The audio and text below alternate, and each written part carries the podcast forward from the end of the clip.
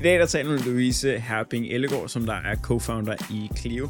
Clio er en virksomhed, som der er fokuseret på at skabe undervisningsmateriale, interaktivt undervisningsmateriale til folkeskolen. Og de var nogle af de første, der var ude med det her tilbage i 2006, og tog virkelig kampen op mod Gyldendal og Bonnier Publications. Som det var, at de faktisk senere solgte virksomheden til i 2 omgange. I dag der fungerer Louise som en business angel, så det som der, vi har snakket med Louise om i dag, det er halvdelen af tiden går til at snakke meget om, hvordan det var at drive Clio, hvad det var, at de gjorde anderledes, hvad der var succesfuldt, hvad der ikke var succesfuldt, men så fokuserer vi også meget på, hvordan hun virker i dag som business angel, og hvad for nogle forskellige virksomheder hun investerer i, hvor aktivt hun går ind i dem, og hvordan hun arbejder med dem på en daglig, ugentlig basis. Jeg tror, du vil rigtig godt kunne lide min samtale med Louise. Det var super godt, du kom på sådan en semi-post-påskedag, hvor solen er fantastisk udenfor. Jeg prøvede at sige til Simon, at vi skulle holde det her udenfor på terrassen, men han sagde, der var et eller andet med lyd og lys, som der, ikke, som der slet ikke døde. Men kan du ikke sådan lige kort forklare, hvem du er og hvad du har lavet tidligere? Jo, jeg har stiftet min første... Jeg hedder Louise Herping Ellegaard. Det er nok en god hæftale. Jeg stiftede min første virksomhed som 26-årig. Den hed Clio Online. Det var digitale læremidler til folkeskolen. Så man gik fra at have bøger i folkeskolen til de digitale læremidler med alt, hvad du skal bruge i undervisningen. Hvor lang tid siden var det? 2006. 2006? Ja. Så alle, der var i folkeskolen 2006 og derefter? Ja. Det er også. Det er, okay. Ja. Så det var, da det var Gyldendal sved på panden, gjorde altså Gyldendal og Egmont begyndte at producere digital content og digitale ressourcer til folkeskolen, fordi de tabte markedsandel til Clio. Hold da om. Og så fast forward til 18, der sælger vi Clio til Bonnier, som er et svensk mediehus. Og samtidig så starter jeg så en ny virksomhed, der hedder Me, som er psykologhjælp til børn og unge via app. Mm. Og det er jeg så kommet ud af her i efteråret 21. Så nu er jeg bare fuld fokus på at investere i startups. Men ja, jeg har en del i min portefølje, så det tager jo tid, ikke? Hvor det kan være, at det kom ind i selve i Clio. Hvordan kom du i? Var det en eller flere founders, eller? Ja. Det mere så jeg ikke sidder og bare siger du, og så sidder der en eller anden et eller andet sted og tænker, for del da. I Clio var vi 3 founders, mig og Janus og Lasse, og i Miami der var vi Marie, Kasper og jeg. Okay. Ja, så jeg synes altid, det har fungeret godt med 3. Men ja, for at vende tilbage til Clio, vi var 2 historiestuderende, så det lå jo ligesom ikke i kortene, at jeg skulle være inden for tech, men vi kunne bare se, at internettet kunne noget andet, og gøre historien mere levende og tilgængelig og opdateret, ikke? Jeg kan huske, i min historieundervisning, så sagde læreren, det her Europa-kort, I skal bare ignorere, at der står BDR og DDR. Tyskland er et stort land, ikke? Sådan noget, det, altså, det kan man jo... I dag er Google Earth, alt er opdateret, det er jo noget helt andet. Ja. Så det var ligesom det, vi udnyttede. Alt det fede ved internettet. Og simpelthen ind i, hvad fik jeg... Hvad? Jeg sidder sådan, der er sådan nogle gange, når jeg sidder og tænker på brancher, man kan gå ind i, og brancher, man kan begynde at arbejde i, og der er sådan... Fra et marketingsperspektiv, så der er små virksomheder, det er sådan næsten det værste, man kan vælge at arbejde med, fordi små virksomheder er sådan enkelte håndværkere, eller frisører eller andet, de er rigtig gode til deres fag, men er typisk mindre gode til generelt virksomhedsdrift, og er typisk super dårlige til generelt markedsføring. Så gå ind og sådan lave markedsføring for dem er typisk rigtig svært. Når jeg sådan sidder og tænker på et marked, der hedder folkeskolen, det er næsten det samme. Jeg føler næsten, at det er lige så svært marked at gå ind i. Hvordan tænkte I, okay, vi skal ind, og så kan vi lave det her produkt og sælge det ind til? Hvem sælger man det overhovedet ind til? Er det staten? Er det enkelte kommuner? Er det... I Danmark så har lærerne metodefrihed, hedder det, så de kan selv bestemme den måde, de vil undervise. Selvfølgelig er der nogle læreplaner, de skal følge. Men det var en støvet branche. Det var Egmont, og det var Gyldendal. Og måden, de ligesom solgte deres bøger på til skolerne, det var at møde dem 2 gange om år til Lærebogsfestivalen, ikke? Og ved at sende flyers ud. Hvorimod Janus og jeg, vi har arbejdet med telemarketing før. Ja. Jeg har siddet i det Berlingske hus og ringet ud og solgt, ikke? Og taget imod klager, når avisen ikke kom. Så vi tænkte bare, at det mest naturlige, det er jo selvfølgelig at ringe ud til kunderne. Så vi begyndte at ringe til lærerne i spisepausen, og på den måde ligesom solgte ind. Hvordan fik I telefonnummer på dem? Der var simpelthen, det var tilgængeligt, det var sådan en skolebog, man kunne købe fra et dansk forlag, som ligesom havde alle info på skoleledere og bibliotekarer og sådan noget. Så det var ligesom dem, vi ligesom bare ringede til. Og hvordan tror du, Gyldendal og Egmont sælger i dag? De sælger ved at ringe ud. Ja. Så det er for at bruge et slidt ord, men vi disruptede branchen, ikke? Hvordan så det sådan det første produkt, I kom ud med, sammenlignet med det, som I sådan endte med at være det, der virkede rigtig godt? Ja. Ramte I målet med det samme, eller? Jamen eller igen, kender det? Vi har gjort en masse ting i vores virksomhed, hvor jeg efterfølgende har fundet ud af, gud, det har et ord, det har en teori bag. Vi lavede en minimal viable product. Ja. Vi lavede en website til historie, fordi det var ligesom det, vi startede ud med, ikke? Og vi havde sat os i hovedet, at 1. april 2007, der skal vi gå live, og der skal vi begynde at sælge. Men vi havde bare ikke lige besættelsestiden færdig. Det er altså en ret central periode i Danmarks historien, og der stod bare, kommer snart. Men så gav vi selvfølgelig en discount til skolerne, fordi vi fortalte, det kommer om lidt, ikke? Og det gjorde det også efter nogle måneder, da vi havde fundet nogle forfatter, der kunne skrive det. Ja.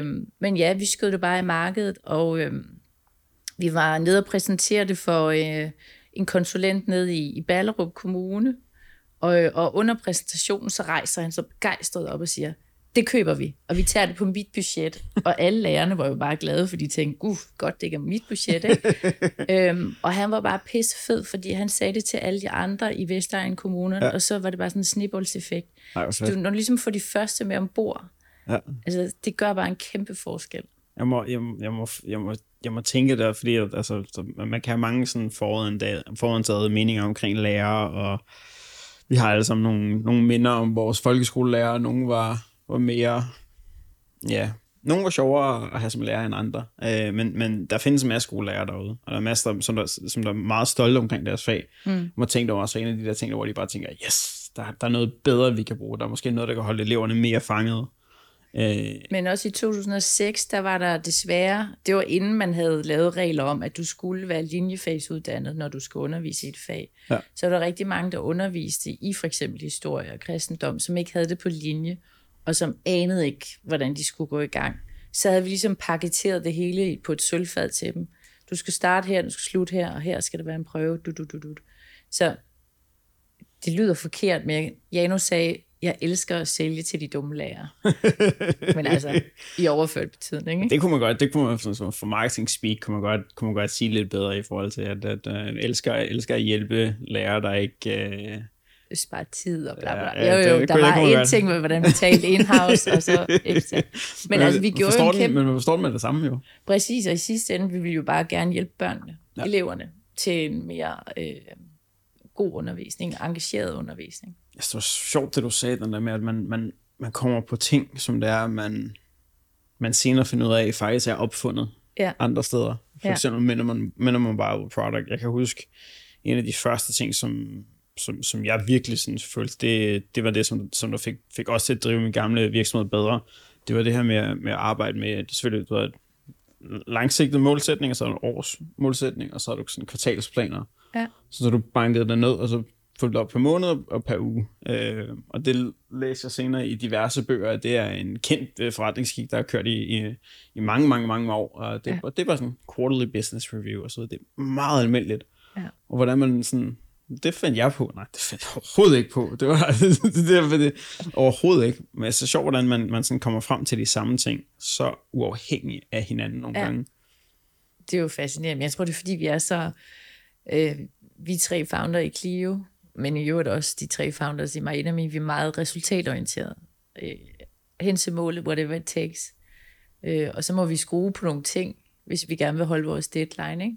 Ja. Det var kvaliteten, eller hvad man siger. Men vi gav jo også en discount og kom hurtigt igen. Ja. Det synes jeg, det var det fede, det der med Clio.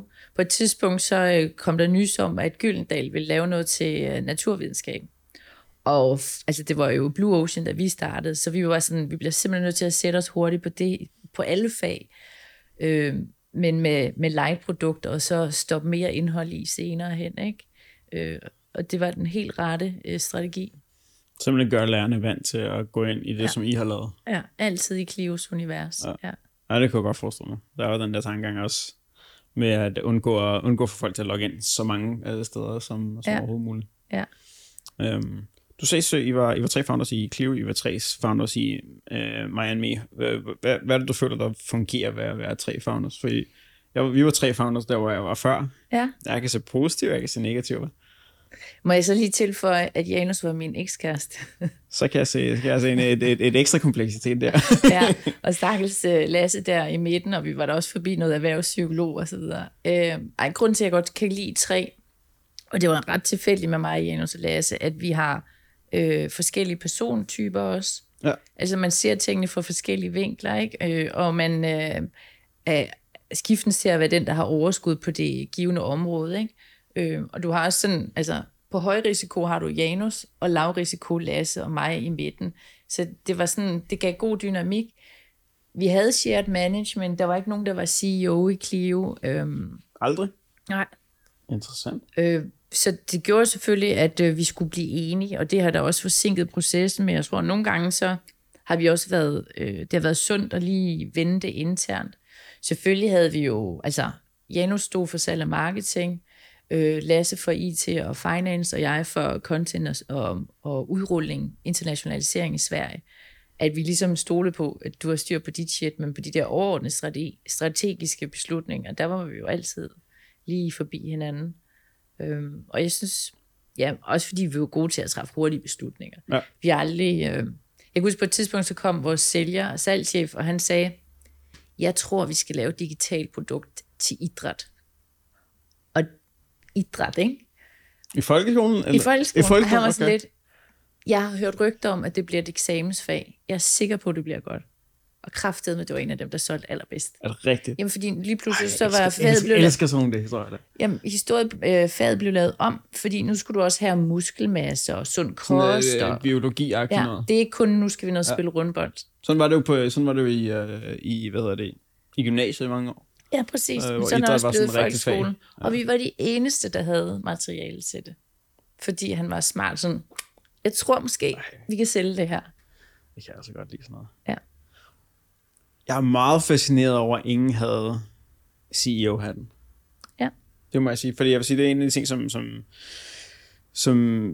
som vi strugglede meget med i min tidlige virksomhed. Der var en, der havde CEO-hatten, Gary, og vi fandt ud af meget tidligt, at det var et behov. Det var et behov for, at der var en, der satte sig ned og lavede en beslutning. For vi havde sådan, det kan godt være, at det der servicefag, hvor der man har nogle kunder, man skal arbejde for, men der er også forretningen, og der er salg. Og der er altid sådan en infight mellem salg og dem, der laver arbejdet for kunderne. Og der var nødt til at være en, der bare sagde, jamen, nu gør vi sådan her, fordi målet er jo vækst. Målet er at vækste, og det kan man få ved at sælge flere kunder ind, eller man kan beholde flere kunder. Og det netresultat af de to, der er altid en eller anden, altså sådan yin og yang der. Jo, men det er netresultater, man jagter efter. Vi havde brug for, at der er en, der satte sig og bare sagde, okay, nej, nu går vi efter at sælge flere, så må vi få et større frafald bagefter. Men jeg tror, grunden til, altså det var jo heller ikke rosenrødt altid, men altså grunden til, hvorfor virkede, altså det var jo meget Janus, som var salgsdirektør, og salgschefen Rune, som ligesom sagde, hey, vi tror, vi kan sælge det her. Og så var det mig og Lasses opgave at få det til at ske. Og nogle gange, der kan jeg da også huske, de begyndte at sælge features, som de vidste, der var i pipeline, hvor vi var sådan lidt, de kan ikke begynde at sælge nu, for vi ikke har lavet det. Jeg husker på et tidspunkt, der var jeg hård. Så nu gad jeg simpelthen ikke løbe efter det mere, så nu kørte jeg bare efter planen. Og de skulle jo stå der og forklare over for kunden, at det ikke kom, ikke? Hvor jeg sådan, der lærte de det på den hårde måde. Men jeg synes da også, Lasse var god til at... Han havde sådan et simpelt Excel-ark, hvor han sagde, når du vil gerne have det der, men hvilke andre ting skal jeg så rykke rundt på? Ja. Yeah. Og så var vi sådan i plenum, fordi vi alle sammen havde tænder ude med kunder, men også interne og tendenser. Altså, jeg synes, det var fint, at vi på ledelsesniveau ligesom styrede den der prioriteringsliste af, hvornår. Plus nogle ting kunne jo tage måske 2 uger at lave, og noget andet 5 måneder. Kan vi ikke lige få den der 2 uger lige lavet hurtigt? Ja. Men der er også en fare ved at have shared management. Det er, at der kan være siloopdeling, ikke? Ja. Og der har der også været eksempler på, hvor vi har modarbejdet hinanden, fordi vi ikke var enige om strategien, og det falder jo ned i organisationen. Og det skal man jo passe på med. Det gjorde vi meget de unge år, mens vi stadigvæk var nye ledere, men jeg synes, vi blev bedre til det over årene. Så du startede som 26-årig. Hvor gamle var de andre founders? 27. 27, så I var alle sammen relativt unge. Jeg kan huske, da vi startede min gamle virksomhed, der var jeg var 21, 22. Lige flyttet til USA også. Jeg kan huske, jeg kiggede op på en af de andre, han var 29, og den anden var 27, og jeg tænkte bare, kæft for de gamle. De er godt nok, de er erfarne og har prøvet mange ting. Nu er jeg selv 33 i dag, jeg føler ikke, jeg er 6 år eller end de var dengang. Mm. Men hvad gjorde I for at blive dygtigere ledere?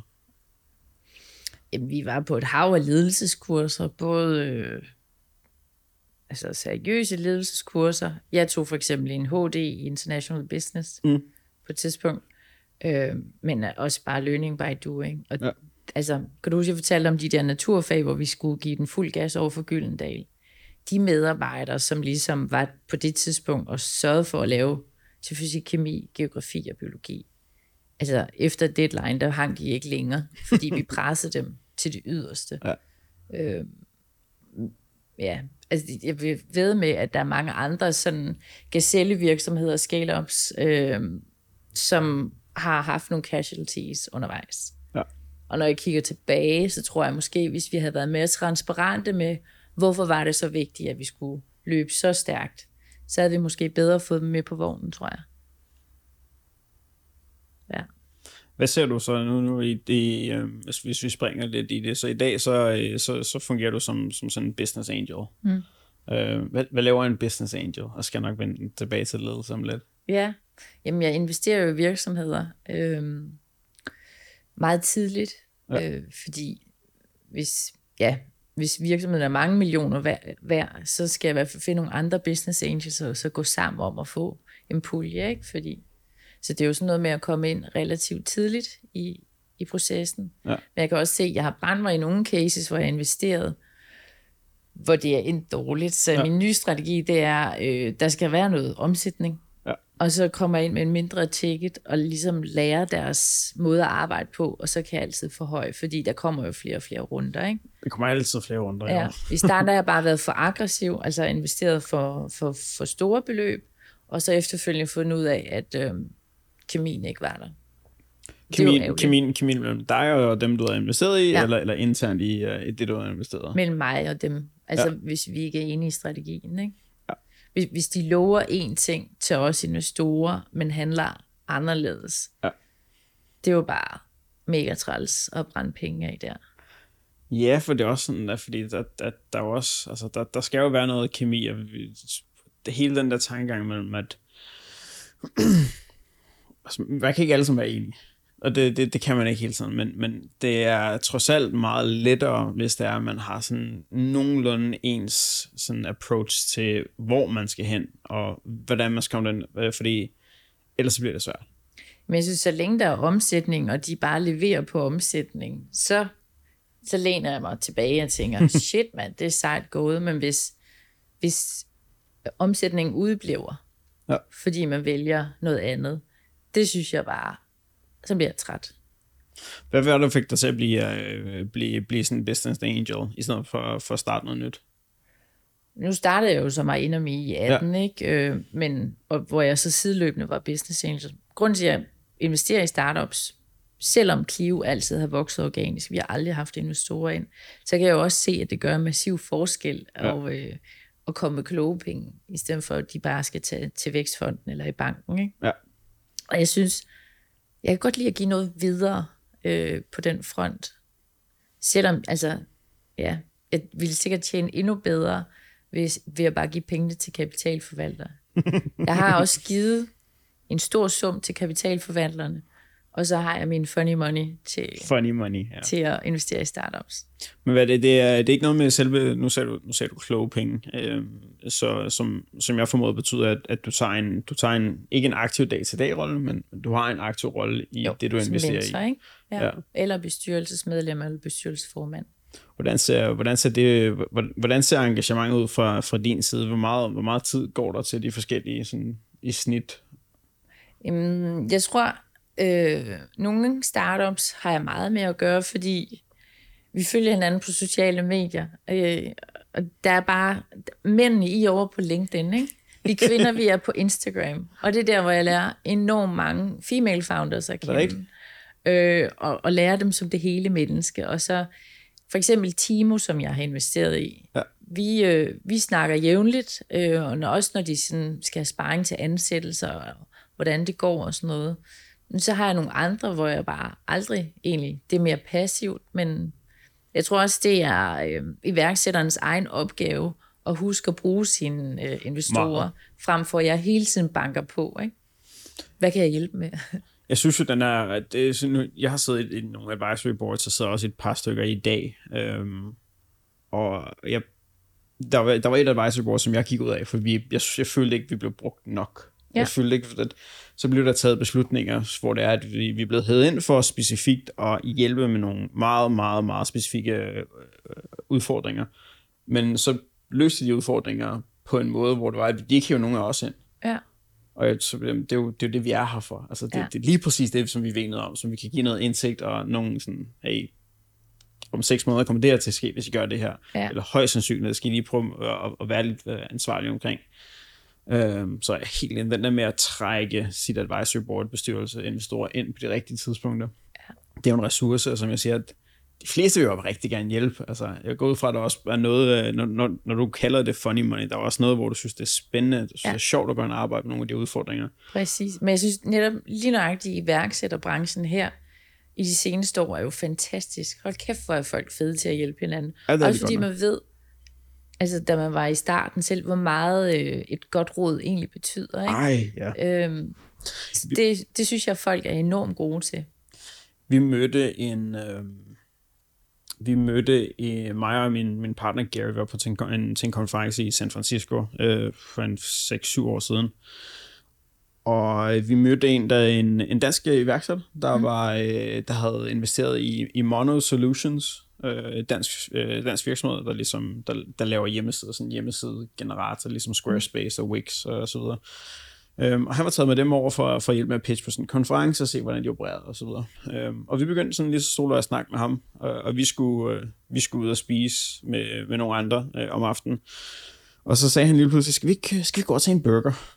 Og så, jeg er rutinemenneske, jeg er regelmenneske, jeg er aftalemenneske. Jeg sagde til min partner Gary, vi har en aftale med nogle andre, det kan vi ikke. Mm.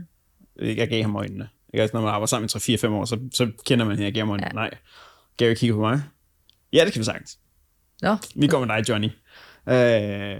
Og Johnny havde boet i Arizona i nogle år, og havde stiftet et par store danske virksomheder og solgt dem igen. Og vi sad og spiste med ham i 3 eller 4 timer. Og det var første gang, vi virkelig mødte nogen, som vi følte bare havde styr på det. Vi havde prøvet at operere den her virksomhed rigtig længe, og jeg var 21, da vi startede, så på det tidspunkt var jeg 25. Gary var 30, 31, 32. Og han kom bare med det ene guldæg efter det andet guldæg, og sad og lyttede. Jeg kunne bare se, hvordan det hele bare kørte rundt ind i hovedet på ham. Og han sådan, en af de store takeaways, som han bare kom med og bare sagde, I har brug for en COO. I har ikke brug for, vi har snakket om salgschef og mange forskellige. Han sagde, I har brug for en COO i jeres virksomhed. 4 måneder siden hørte vi en COO. Super god beslutning. Og det var bare sådan, når man så bare tænker tilbage, hvad er der ellers af viden derude, som man kunne trække med ind nogle gange? Jeg sidder altid sådan og tænker sådan, hvad nu hvis der sidder sådan noget som ergonomi. Yeah. Der er ergonomiske eksperter, eller bare fysioterapeuter, der kan sige til dig, at du skal sidde sådan og sådan og sådan, at det fikser albueproblemer, rygproblemer osv. Det tager med kvarter. Altså, der er bare sådan nogle ting, hvor man bare tænker, hvis man bare kunne samle alt den viden. Yeah. Men det er jo også det fine, det der med, at han ligesom er 10 år længere fremme end dig. Jeg kan da også se, at det typisk er founders i 30'erne, at at jeg kan læse, hvor de er på vej hen, og ligesom kan kigge tilbage. Altså nogle ting, så er det jo ligesom med børn og kogepladerne. De lærer, man skal brænde sig selv, ikke? Og sådan er der nogle ting. Hvordan vægter du det i forhold til, at folk skal lære deres, skal nogle gange lære deres egen fejl? For jeg kan huske, jeg føler selv blevet bedre til at lytte, men jeg kan se tilbage på mange eksempler, hvor vi fik det at vide. Det her, det kommer til at ske, jeg skal passe på det her. Og så, ja, det kan vi godt finde ud af bedre. Og så skete præcis det, der blev forklaret. Jo, men der er også nogen, der sagde, det dummeste i verden, det er sgu da lave internetundervisning, ikke? Altså nogle gange bliver man også nødt til at prøve at udfordre det, man får at vide. Jeg synes, det er en balancegang. Så hvis man har selvtilliden til at prøve, velvidende, at det kan måske gå galt, så skal man jo måske bare prøve det. Hvordan tager du, er der nogle punkter, hvor du sidder med dem, som du har investeret i, og så hvor du, der er nogle punkter, hvor du tænker, at du bliver selv nødt til at sætte foden ned og sige, det der, det tror jeg ikke er smart. I bliver nødt til at gå den anden retning, eller? Jeg synes mere det der med, at når du først er begyndt at gå ind i den bane med at have investorer, så tror jeg, at folk undervurderer, hvor meget tid det egentlig tager for en CEO at pleje investorer, og jagte nye investorer, hvad det der ansigt udad til. Så det der råd, du fik med en CEO, det er der rigtig mange, der burde gøre, fordi de kan heller ikke være gode ledere derhjemme. Altså, du kan fandme ikke være over det hele. Det tager sindssygt lang tid, det der investorpleje. Ja, også bare sådan, som jeg vil læse en bog i øjeblikket, der hedder The Phoenix Project, som der handler om sådan en IT-afdeling. Lang historie, de gør alt forkert, og så følger man sådan en fabel om, hvordan de fikser det, og fra et procesperspektiv. Og hele der, hvor de fik man lige virkelig øjnene op for, hvor meget tid der går til ting, som man ikke rigtig definerer som arbejde. Og så tager sådan en IT-virksomhed, okay, udviklingsarbejde, server maintenance og sådan noget andet. Men så er der også bare alt firefighting og unplanned work og maintenance og alle de sådan change management. Det er også arbejde, der sørger for, at man kan arbejde på de andre ting. Og der er derovre en COO, hvor nogle af os andre kan sætte os noget, som jeg føler i hvert fald som COO nogle gange, at jeg laver ikke noget. Spænder en masse tallerkener. Nej, du går forrest. Du leder en gruppe af medarbejdere, at de går den rigtige retning. Præcis. Det er din opgave. Præcis, og det, jeg tror, der er mange founder, som der ikke erkender, at det er en opgave. Og det er arbejde i sig selv, for de ser ikke sit eget output som noget. Det synes jeg er ærgerligt, fordi det er netop det, der er interessant. Det der med, altså jeg havde for eksempel engang en medarbejder, som sagde, det du vil sætte mig til, det kan jeg ikke. Og jeg vidste, hun kunne. Så jeg kyler hende ud på dybt vand og tænker, du kan sagtens svømme. Ja. Det var da vi skulle lancere i Sverige. Hun synes, det var et meget stort ansvar, og skulle ligesom starte hele reduktionen op der. Og hun lykkedes med det, fordi hun var fucking sej. Og da hun kom tilbage og sagde, jeg husker, jeg blev helt rørt over, at det lykkedes. Det der, det elsker jeg. At flytte mennesker ud, hvor de ikke selv tror, at de kan svømme, men hvis man kan se potentialet, selvfølgelig hjælpe dem, ikke? Ja. Sende en lille redningskrans en gang imellem og sige, du er på rette vej og sådan noget. Det synes jeg er rigtig motiverende, og det er også det, jeg savner. Jeg savner, altså, og kan få det lidt igennem ved at investere i startups, ikke? Men jeg savner utrolig meget ledelse. Ja. Det der med at flytte andre mennesker. Arbejde med andre mennesker. Ja. Det synes jeg var mega fedt. Og så også det der leading other leaders. Det er det, jeg synes, der er rigtig sjovt. Og coache og hjælpe dem med at lede deres teams. Det er sket. Det siger man jo er en af de sværeste ting at lære. Det kan være svært at gå fra at være as individual contributor til at være en leder. Og så siger man, det store hop, det er at lede andre ledere. Jeg tror, hvis du selv skal producere noget ved siden af og være leder, det kan være ret svært. Ja. Men hvis du er 100% leder, så kan du jo gå all in. Jeg har også altid haft en regel, max 7, helst 5 i mit team. Ja. Fordi jeg kan godt lide, jeg er den ledelsestype, jeg godt kan lide det hele menneske. Hvad hedder din kæreste? Hvad hedder dine børn? Hvad for noget fritid? Altså, fordi du er jo også et helt menneske, når du går på arbejde. Og så bruger jeg også nogle greb, som at de følger mig. Vi følger hinanden på sociale medier. Så mandag morgen over kaffen, det så sgu da fedt ud i sommerhuset med din svigermor. Ja. Du overlevede. Sådan kan jeg godt lide at være. Eller var det glansbillede på Instagram? Nej, det tror jeg ikke. Jeg synes, folk er blevet gode til at, især i stories, vise. Andet end billede. Ja. Hvad for en type virksomhed er du så angel i dag? Primært tech. Primært B2B, men jeg vil også gerne over i B2C. Det var derfor, jeg spurgte ind til dig tidligere, før kameraet startede, med hensyn til e-commerce. Ja. Jeg synes, det lyder meget spændende. Ja. Det er jo det. Jeg har jo... Der er fandme ikke nogen, der aner, hvem Clio er, men det gør skoleeleverne. Der er 700 hvert år, ikke? Ja. Og det er 2006. Vi har haft rimelig mange børn igennem. De ved godt, hvem Clio er, men deres forældre, folk, der læser Børsen og Berlingske, de aner ikke, hvem det er. Ja. Overhovedet ikke. Så jeg har jo meget at gøre med folk, der ligesom er i baggrunden. Og jeg kunne godt tænke mig at være med produkter og services, som er lidt mere i folks on top of their minds. Ja. Det kunne jeg godt tænke mig. Og så bare prøve noget nyt. Hvad kigger du så efter, når du sådan skal finde ud af, om der er en founding team eller en virksomhed er værd at gå ind i? Førhen har kigget meget på, fordi det er inden for tech, jeg er, ikke? Og man har en IT-chef af en slags, ikke? Mm. Nu kan jeg se, at man kan komme rigtig langt, hvis man bare har en CPO, altså en Chief Product Officer, der ligesom måske har en UX-baggrund. Det tænkte jeg førhen. Men kvæg min erfaring med mig ender med, hvis du ikke har en, der kan sælge skidtet, så kan der eddermame være lige meget. Ja. Så du skal have en sælgerhælge med på teamet. Ja. Enten i founder-teamet, eller som ansat, helst i founder-teamet, sådan så, at vedkommende virkelig vil det her. Ja. Ja, men der er især inden for tech. Altså, ja. Det er jo den klassiske historie med, at man kan lave et rigtig godt produkt, men man kan sælge det. Præcis. Lave en specifik rolle og sælge det. Præcis, og det var der, hvor vi havde Janus i Clio. Bevares, jeg lavede de første salg, og det jeg trykker ham stadigvæk på maven over. Men eftersom jeg sagde, at vi var ekskærester. Vi var kærester, vi stiftede virksomheden, men gik fra hinanden efter nogle måneder. Så blev vi jo ligesom nødt til at dele områderne op, for ellers gik vi flæsket på hinanden. Fuldstændig. Ikke? Og jeg var helt lavpraktisk bedst til at sætte kommaer, så jeg fik ansvaret for redaktionen, og han fik ansvaret for salg og marketing. Og Janus kan jo, han er simpelthen så knivskarp, han kan lave de vildeste forhandlinger og modeller og trappemodeller, altså han kan sælge hvad som helst, og han er eminent til det. Og så passede han godt til de der kvinder, som købte vores produkter. Det var jo Kirsten og Ingrid. Ja, jeg kunne jo snøre dem om sin lillefinger. Ja. Det var perfekt. Så det var et rigtig godt team. Ja. Så du kigger meget, så du kigger sådan efter sådan et lignende team, når du kigger derude? Både sådan fagligt, men også personligt. Altså, hvad er det for nogle persontyper, jeg er? Kigger du, hvor vigtigt er at dit eget kendskab til markedet eller produktet?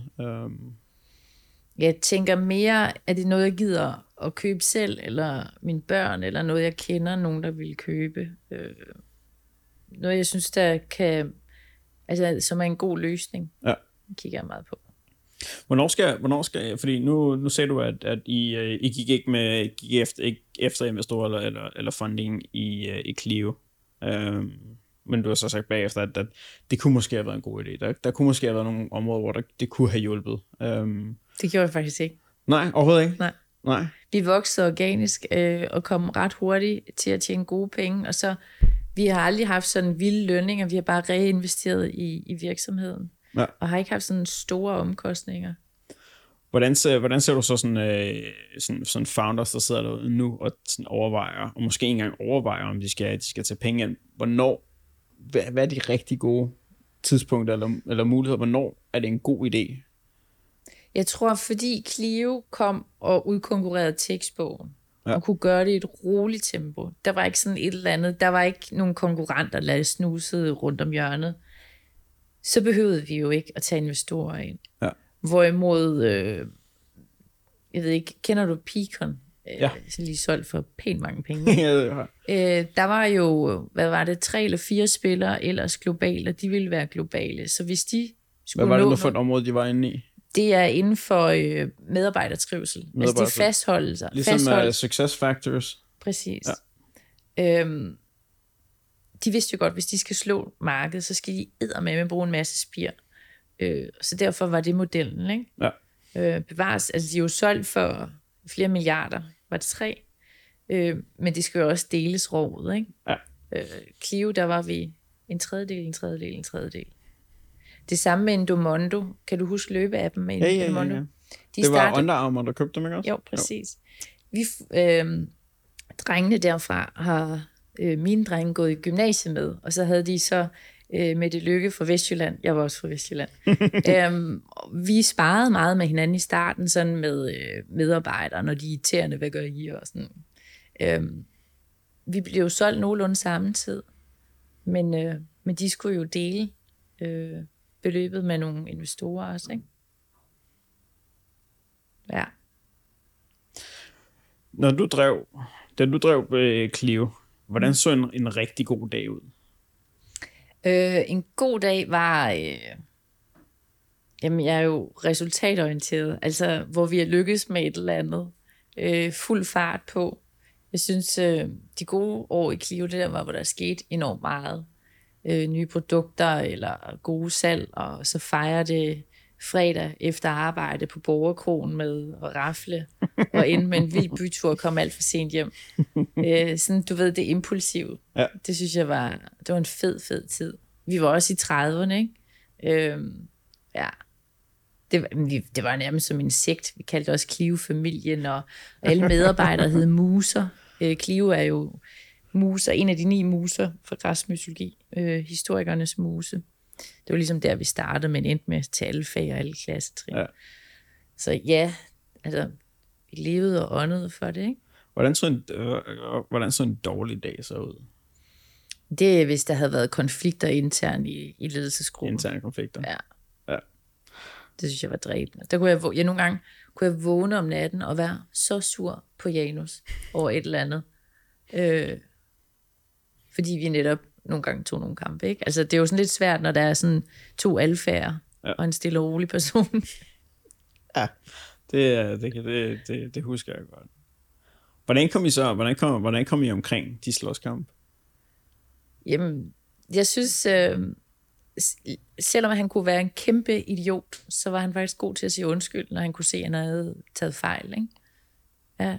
Meget stort menneske, faktisk. Var du lige så god til at sige undskyld? Nej, det er jeg ikke. Men jeg kan huske, det var imponerende. Altså, hvor jeg var sådan vil jeg også være. Ja.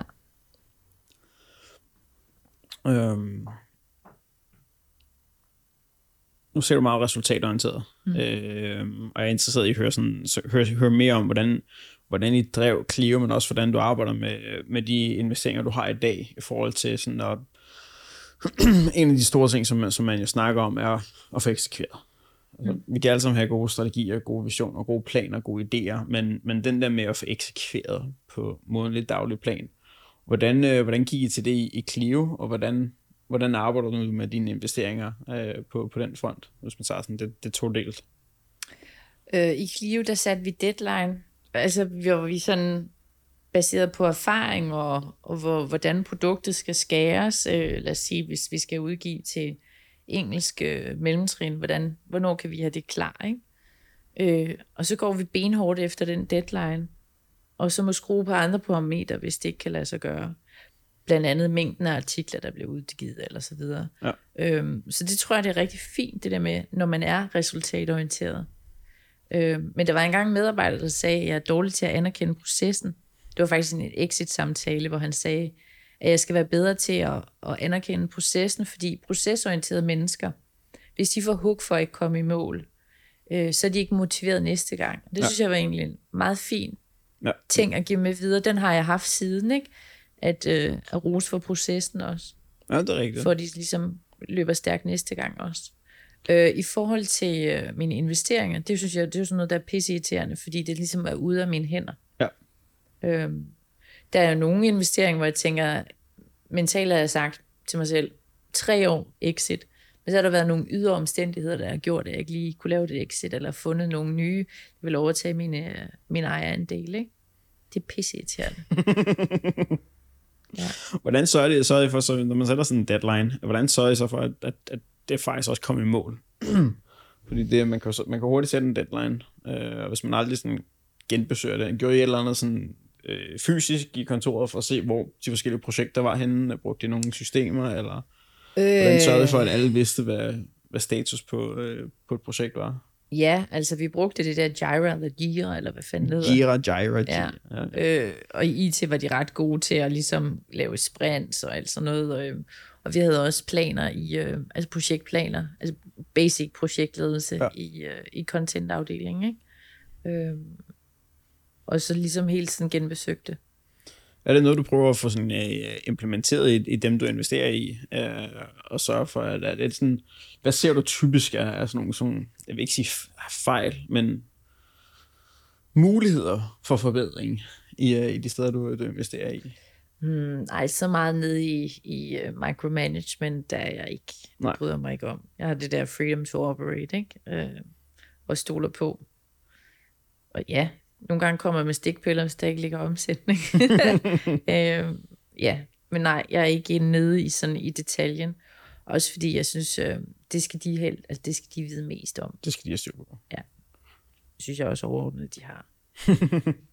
Så var der så, hvordan udtaler du det? Jeg kan huske, jeg så ordet My and Me. Mit indre jeg. Og det var en app til børn og unge.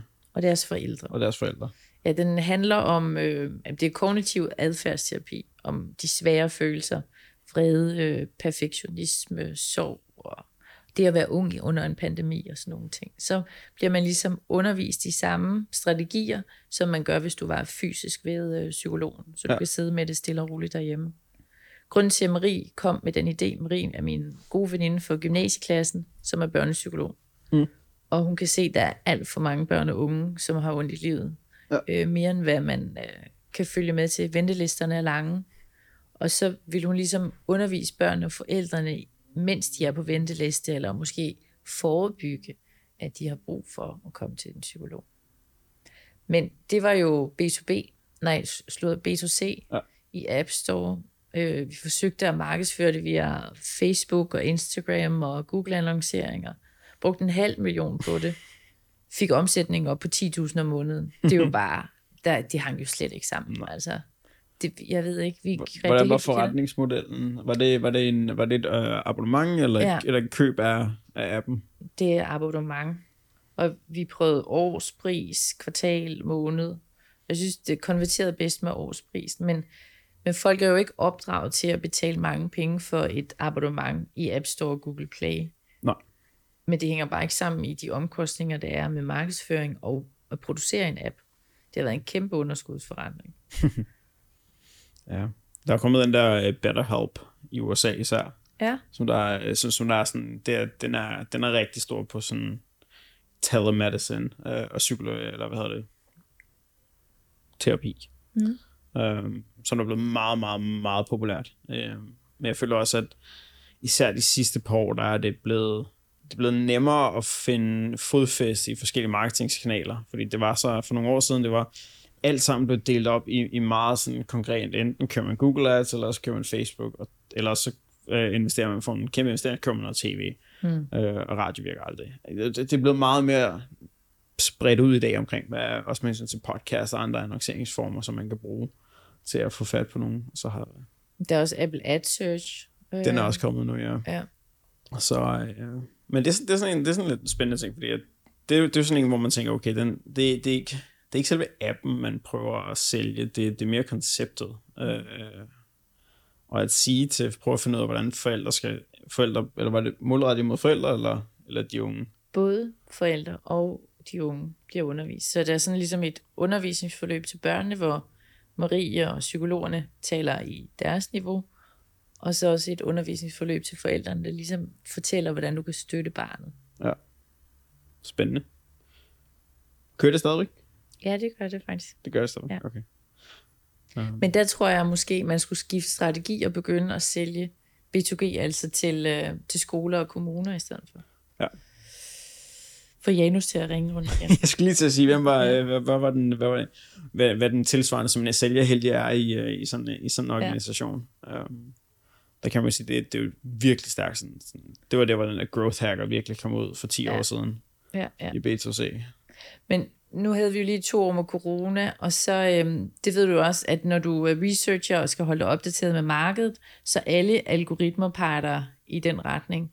Og til sidst, 2 år corona, det er negativt, det er depri, og så samtidig bliver eksponeret for børn i mistrivsel hele tiden. Og jeg var bare fedt op, og så tænkte jeg, nu har jeg givet 4 år til det her, nu må der være nogle andre, der tager over. Jeg kan ikke redde alle børn i Danmark og i verden, fordi den var også på svensk og engelsk, ikke? Og jeg bare, nu må jeg nødt til at passe på mig selv, for jeg kunne simpelthen ikke sove om natten. Jeg kunne godt forestille mig. Jeg har jo svært ved bare at se nyheder. Ja. Og min kone forstår det ikke. Hun kan sige, så er der nyheder på YouTube hver aften og går rundt og lytter til det eller til morgenen. Ja. Og jeg kan simpelthen ikke. Det der med at høre om, hvor forfærdeligt alting er hele tiden, ja. det sætter mig bare i nedadgående spiral, så tror jeg bare, at hele verden er ved at falde sammen. Ja. Hvilket ifølge nogens øjne, så er den også, men der er også sindssygt mange gode ting. Nogle gange bliver man også nødt til bare at have skyklapper på, for at passe på sig selv for en periode, ikke? Der var jeg boet i Nicaragua i 7 år, boet i Mexico i 2 år, og det har man, altså det er jo et tredje, Nicaragua er jo 3. verdensland, og når man ser børn gå rundt på gaden og bede om penge, altså det danske hjerte er jo, værsgo, og så begynder man så at være der et stykke tid, og så er sådan, at hver gang man giver dem penge, så står det der også. Ja. Og jeg kan huske, da jeg kom til Mexico, og jeg kan huske, at jeg kørte rundt i en rundkørsel, og der stod en mand med sin datter, og han stod med sådan en recept, og så jeg har bare brug for det her penge til det her medicin, så skal jeg nok gå væk. Det var ikke, det sagde han ikke, men det var sådan det, der var en mening. Jeg kan huske, jeg ringede til hende, jeg kørte væk, og tænkte, ej, du er da også dum svin, Andreas. Altså, kan du ikke lige stoppe i din travle hverdag og give $20? Det er jo, altså, det koster dig ikke noget. Du kører over og skal bruge samme penge på frokost lige om lidt, og det gør du hver dag. Hvorfor kan du ikke det? Så ringede jeg til en af mine mexicanske venner og sagde, hej, dem der står i rundkørslerne med børn og har recepter, er det humbug? Ja. Altså, det er svært at forholde sig til, fordi ser man et barn gå på gaden. Gik vi 2 ud på Frederiksberg Allé og så et barn, der stod alene, der var under 8 år for eksempel. Det ville jo aldrig ske. Vi ville jo, vi ville jo allerede se 3 mennesker stå omkring og spørge om, hvor deres far var henne. Ja. Gør jeg det i Mexico? Jeg går ikke hen og spørger, fordi det er normalt. Altså, det er meget normalt, jeg ved, der står en far eller en mor et eller andet mærkeligt sted. Sådan er det jo også med romaer i Rom, ikke? Ja. Der står vores børnene først. Jamen, det er forfærdelig verden. Og de der skyklapper, nogle gange bliver man bare nødt til at tage dem på. For ellers kan man ikke, man kan simpelthen ikke følge trop længere. Jeg donerer penge til Red Barnet og alle de der i stedet for. Ja. Jeg tænker, at nogle andre må fikse det. Og så har Plan Barn og et SOS-barn. Det må være det. Hvad ser du dig selv lave de næste 5 år? Nu ser du gerne mere ind i B2C-verdenen. Ja, det kunne være meget sjovt, du ved. Som menneske vil man jo også gerne udvikle sig. Ja. Og det er jo ikke et branche, jeg ligesom har været inde i først. Jeg tænker, det kunne være sjovt. Men altså fortsæt med at være business angel. Ja. Jeg kan enormt godt lide at have min frihed. Jeg var også i dialog med en af de her virksomheder, jeg investerede i, hvor den ene founder, hun skulle på barsel. Om jeg kunne træde til som interim CEO. Og jeg var sådan, fordi hun går på barsel nu, og jeg har det skidesvært ved at arbejde om sommeren. Jeg kan bedst lide at være udenfor. Ja, og jeg har også en motorbåd, jeg elsker at være på vandet, jeg elsker min frihed. Men hvis det havde været om vinteren, så kunne jeg godt have gjort det. Jeg kunne godt have taget en godt. Så jeg tænker, hvis jeg kan få sæsonarbejde og arbejde bare i vinterhalvåret, og så have fri om sommeren, det ville være ideelt for mig. Men så er det jo så godt, at jeg er økonomisk fri og så kan bestemme selv. Hvordan ser en typisk hverdag ud for dig som business angel? Jeg er mor til 2. Mor til 2? Og gift. På hvilke alder? I 2. og 4. klasse. Så det er sådan noget med at rolig morgen og få sendt dem afsted og få tændt computeren og så få trænet lidt og holde møder. Jeg bor i Hellerup. Så jeg plejer at cykle ind for at få lidt motion. Det, jeg synes meget det med at bruge min tid på netværk og så videre. Og så de dage, hvor det er min tur til at være hjemme, så min mand arbejder i Novozymes. Så er jeg jo hjemme, når de unger kommer hjem, typisk med nogle legeaftaler og sådan noget. Det synes jeg bare, lige nu der synes de jo, at jeg er en cool mor. Ja. Men jeg har også venner, der har ældre børn, og som synes, at man er Max pinlig mor. Så jeg ved også, at det er jo et vindue. Lige om lidt, så gider vindue, de mig ikke. Så derfor vil jeg jo gerne prioritere min tid på dem nu. Nej, det vindue der. Vi fik nummer 1, og så nummer 2, da hun var 6. Mm. Så vi kan se vinduet bare smuldre. Hun er 8, da hun bliver 9 her til august, den yngste. Og hun giver stadig kram, og om morgenen, hvis man stadigvæk er der. Nu arbejder jeg hjemmefra, mens hun er med i Danmark her på den her tur. Så sådan, hvis jeg stadigvæk er derhjemme, inden der, når hun står op, hun kan se mig fra enden af trappen, og så bliver der også så, daddy, you're still here, oh my god. Der løber hun ned, og jeg ved bare, det går væk. Der er måske 6 måneder tilbage, så går det der væk. Så den er, det er der, når man kan se vinduet gå væk. Så er der selvfølgelig andre vinduer, der åbner sig, som man skal påskynde. Men det der med virkelig at sætte pris på de øjeblikke, man har i nuet. Og det er noget, jeg især, min kone er også iværksætter, har sådan en tandlægeklinik, og jeg synes jo, det hele er så svært hele tiden. Hendes første virksomhed. Til at starte med prøvede jeg sådan at forklare hende, at det bliver ikke bedre. Det bliver bare anderledes. Der kommer større problemer, der kommer større udfordringer. Men mindre hun er god til at uddelegere og sætte sit hold. Ja, og det var det, jeg prøvede sådan at forklare, at første gang jeg sagde det, sagde jeg det helt forkert. Jeg sagde det, som jeg sagde det her lige nu, hvor jeg sagde, at det bliver aldrig bedre. Og så kunne jeg se, at der bare begyndte en tårer, for jeg kunne bare se, at det går slet ikke det her. Og så var det, jeg prøvede at forklare, at det var ikke det, jeg mente. Jeg mente, at du skal begynde at sætte pris på hverdagen.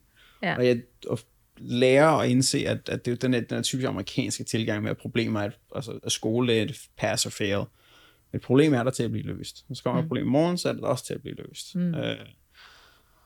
Og det, at hun er bare blevet meget bedre til at se hver dag som en mulighed, og kan løse tingene, og kan løse problemerne, og hvis der kommer et problem, så sker der ikke noget. Der var en, der sagde til mig tidligt i sin karriere, eller i min karriere, at drive en virksomhed nogle gange kan føles, som om du er ude midten af havet, og det eneste, der afbryder hver bølge, som der er sådan et problem, eller noget, man skal tage stilling til, det er den occasional hurricane af kæmpe problemer. Jeg kan da også huske, at den ene co-founder, Lasse, han, for ham var det svært, det der med de der problemer, hvor Janus og jeg synes, vi synes, det var en sjov udfordring, ikke? Men jeg tror også, det var fordi, Lasse sad med et andet ansvar. Hvad ansvar var det? For eksempel finance. Jeg kan huske på et tidspunkt, så har han sådan sagt, at nogle gange havde han været bekymret for, om vi kunne udbetale løn næste måned, ikke? Ja. Og det har han ikke altid ligesom delagtigt gjort os andre i. Og jeg tror, han gjorde det, fordi, at kender du det, hvis du er on a high, så fortsætter du også og tænker, og så vinder man, ikke? Så hvis vi kom ned i et low, så ville vi jo ikke lykkes med at sælge og bare komme derudad. Så nogle gange, det er jo et balancegang, ikke? Men jeg synes altid, det har været fedt, det der med altså en forhindring. Hvordan kommer vi udenom den? Ja. Se det som en mulighed. Og jeg tror, grund til, at jeg synes, det er sjovt, det var, fordi jeg havde et pissefedt team i Clio. Ja. Vi ses stadigvæk privat, selvom det er mange år siden, vi har arbejdet sammen. Jeg havde verdens bedste team. Team roller. Betyder meget. Det betyder utrolig meget at have et godt team, og virkelig kunne trives godt sammen på arbejdspladsen. Ja. Og igen, det handler også om, hvad man prøver at stifte, og man skal ses i privaten. Men jeg vil nok sige, at jeg vil nok ikke have det på mange andre måder. Altså, jeg vil have det meget svært ved at have en virksomhed, hvor der ikke føler, at hver person kører til ud og spise med, og faktisk de 2 eller 3 timer, det vil tage, at jeg ikke vil sidde og kigge på uret sådan hver halve time. Ja, helt sikkert. Jeg har det svært med. Men det er jo mange timer sammen. Og så synes jeg også, at hvis du finder mennesker, som kan noget andet end dig, hvor man lærer noget nyt, ikke? Jeg kan huske, at vi fik professionel marketingsafdeling. Altså, eller da vi fik UX'er. Gud, er det en skole, det her? Nej, hvor er det spændende. Selvfølgelig skal knappen sidde der. Ja. Og sådan. Det var bare så lærerigt. Hvordan definerede I, sådan, hvis man går tilbage til Clio, hvordan definerede I, sådan, hvad der var vigtigst at investere i forhold til at ansætte medarbejdere? Var det bare sådan en løbende proces, og så kom marketing, så kom UX, så kom den? Ja, det synes jeg, at altså, når du er iværksætter, så prøver, der er du mange kasketter på, ikke? Og så finder du også ud af, hvad jeg er god til, hvad jeg er ikke god til, hvad kan jeg lide, og hvad kan jeg ikke lide. Og tit så hænger det sammen med, det du er god til, det er også det, du godt kan lide, ikke? Ja. Og så gælder det om at uddelegere det, du synes, du er dårlig til, ikke? Ja. Det handler om at gøre det, du er bedst til. Så det kommer helt af sig selv, synes jeg. Plus at UX, det var altså ikke noget, man uddannede sig til i Danmark, da vi startede, men det kom senere. Og der kan jeg huske, en af dem, de første, der blev uddannet inden for IT-universitetet, skrev speciale om Clio og undervisningsmaterialer. havde analyseret Gyldendal, tror det var. Hende endte vi jo med at ansætte, fordi hun ligesom satte sig ind i det, og hun havde ligesom en gameplan med, hvor kunne vi starte. Vi havde også nogle marketingsfolk i starten, og det fungerede okay, men det var ikke sådan en markant forskel. Men så kom en af vores medarbejderes bror forbi. Han kom fra Velux. Han havde absurd mange slides klar. Jeg tror 80 eller sådan noget. Men han har simpelthen sat sig ned og sagt, hvis jeg var ansvarlig for marketing i Clio, så ville jeg gøre sådan her. Og så hyrede vi ham, og jeg siger dig, at han gjorde en kæmpe forskel.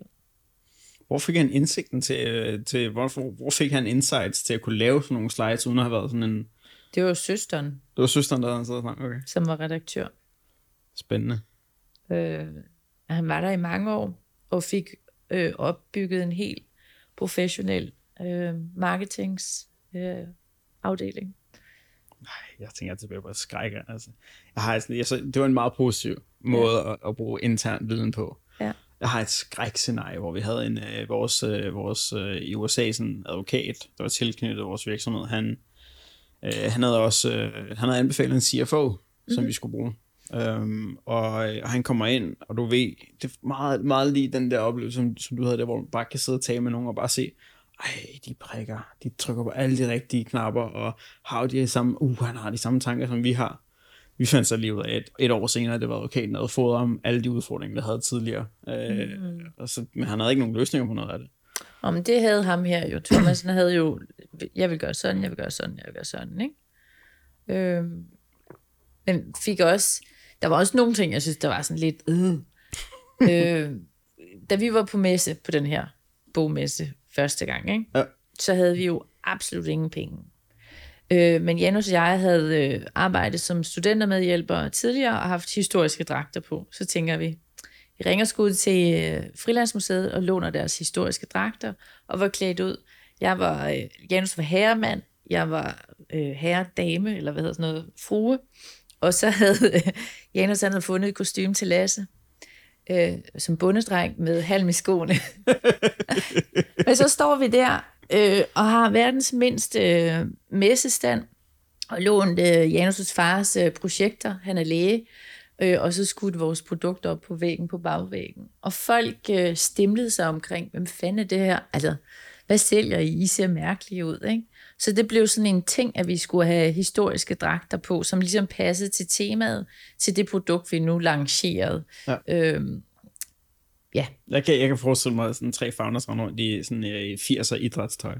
Ja, også sådan noget. Og der var faktisk et år, hvor vi var på messen i Roskilde, hvor vi var i finalen som at vinde årets undervisningsmiddelpris. Fik andenpladsen en check på 10.000 kroner. Og da jeg kommer tilbage på kontoret, så tænker jeg, nu vil jeg lægge den her check på 10.000 kroner ind et sikkert sted, og så hiver jeg så mit DSB-billet op i stedet for, og tænker, nej, hvor har jeg gjort af de der 10.000 kroner? Og så kan jeg huske, jeg havde også siddet på toilettet på messen, så må jeg ringe til Erik, som, fordi vi har udgivet samfundsfag, han er iklædt kostyme som en politimand. Og så skal han jo ind på det her dametoilet med 10 båse, ikke? Og så jeg kan bare høre min telefon. Ja, undskyld, jeg er ikke rigtig politimand. Det er bare fordi min chef har smidt 10.000 kroner væk. Og skulle ind. Ej, men forestil dig, at jeg jo brugte bind og alt sådan noget der. Det var så klamt. Men heldigvis var Erik sådan en... Han passede på pengene, ikke? Så han var inde og finde vores check igen. Ja, sjovt. Men senere hen, så Thomas der fik jo... Det endte jo med, at det var sådan nogle poloer, som, og så stod der Clio på. Det synes jeg var lidt kedeligt. Jeg prøvede længe at fejde det der image, fordi vi havde jo klassens frække dreng. Det var jo Clio, ikke? Så vi skulle jo ikke være corporate på sådan en messe der. Men det er det i dag. Du kan ikke rende med bilnavn på skor, på trøjen. Det er, altså, hvad er det for noget? Ja, det var sjovt. Savner du nogensinde de dage? Ja, det gør jeg. Helt klart, fordi det var skægt, især da vi i årene fra 15 til 18, hvor vi rullede ud i Sverige. Det var jo fedt, fordi nu havde vi jo penge og skulle bare copy-paste det, vi gjorde i Danmark, men på speed. Og så Stockholm, bare en fed by, og svensker var sjove at arbejde sammen med, og det gik sindssygt stærkt. Spændende. Og der var fest og farver. Det var virkelig work hard, play hard. Ja, men jeg kan godt. Det er nogle gange, når man husker tilbage, og man tænker, at det var så hårdt hele tiden. Og der er godt nok også mange gode øjeblikke. Jo, helt sikkert. Men min krop sagde jo også stop. Jeg har jo prøvet 2 gange at miste håret. På størrelse med en 5'er, ja. Sådan, på grund af stress? Eller? Ja, det må det jo have været. Første gang, det var, da vi skulle lancere til faget i samfundsfag, og det var sådan først bagefter. Så sidder vi ved frisøren, og hun siger, hvad har du dog lavet? Og jeg vidste ikke, jeg var stresset, for jeg havde det jo sjovt. Ja. Og sådan var det også, da vi lancerede i Sverige. Altså, jeg havde det jo sjovt, men der var bare for meget. Der var for meget, tror jeg. At hjernen har grindet, og nok søvn, for meget alkohol, for meget arbejde. For lidt søvn. Ja. Det er sjovt, det der med, hvordan kroppen... Og så er det som regel, altså efter deadline, ikke? Ja. Den kan holde sig lidt alert, og så... Og så er det sådan lidt, hvad jeg i hvert fald har oplevet et par gange, det er, at man kan sagtens holde sig hvilet, når man skal. Altså, ja. Altså når man skal, så er det som om kroppen ved godt, at der er ikke noget, der kommer til at ændre sig lige nu. Så hvis du reagerer lige nu, hvis kroppen reagerer på stressen lige nu, jamen så bliver det bare værre.